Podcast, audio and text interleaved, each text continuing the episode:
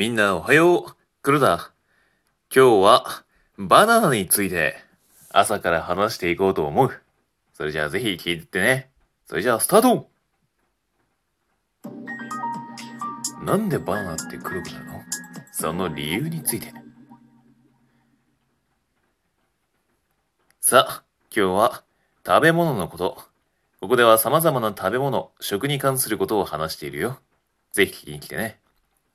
で、今日は何を話すかっていうと、バナナのことなんだけど、みんなはなんでバナナが黒くなると思う？今なら常温に放置していれば黒くなるかもしれないけど、それがより際立つのが、冷蔵庫にバナナを入れたとき、バナナは黒くなる。なんで黒くなるんだろう？そう。この、いた、いかにも当たり前なことを、ちょっと詳しく話していこうと思う。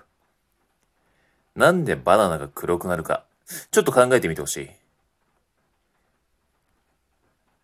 どういう理由かなうんうん。腐っている。うんうんうん。追熟している。うんうんうん。虫さんが食べている。うんうんうん。いろいろあると思うけれど、実はバナナはなんで皮が黒くなるのかっていうと、低温障害でポリフェノールが生成されるため。これが答えなんだ。実はバナナっていうのはもともとは緑の状態で輸入される頃に黄色く追熟させていくんだ。エチレンガスというものだ。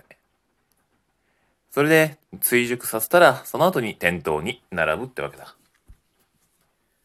で、このもともと緑の状態でなんで輸入するのっていうことなんだけど、実は法律によって緑の状態でしか輸入できないっていう法律があるんだ。厳密に言うと、緑のバナナっていうのはすごく苦くて、虫さんたちも寄りつかない。だから、虫さんが日本に来ない。海外からね。となると、感染症の予防、あるいは繁殖のリスクの低下、そういうのが見込めるってわけなんだ。黄色いバナナだと虫さんが寄ってくるからね、それができないってわけなんだ。んで、逆に黒くなりすぎる。これは皮にポリフェノールが生成される。これが理由なんだ。冷蔵庫に入れるとバナナは低温障害を起こす。南国育ちの果物とかにはよくあることなんだ。13度以下で低温障害が発生し、バナナの皮の部分にポリフェノールが生成される。シュガースポットとはまた違った感じだね。でも、中身は美味しく食べれる。よほど長く放置していない限りは。僕なんかはバナナ買ってきて、シュガースポットが多いやつって結構安売りされてるから、それを大量に買って、えー大量に冷凍して、冷凍バナナとしてもそのまま食べたり、あとは解凍して、パンケーキの材料に使ったりと、スムージーに使ったり、いろんな使い方をしている。これも、フードロスにも削減になるから、結構いい取り組みだとは思うんだけど、みんなはどうかな？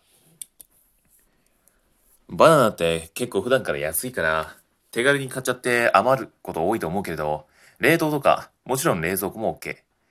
ちゃんとした保存方法を知っていれば美味しく食べれるから、みんなも今日からバナナ、ぜひ食べてみてね。僕は毎日食べてるけど。それじゃ、今日はバナナのことについて話していったよ。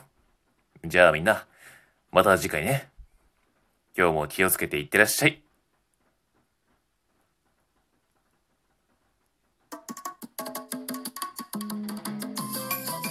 ブラックフード研究所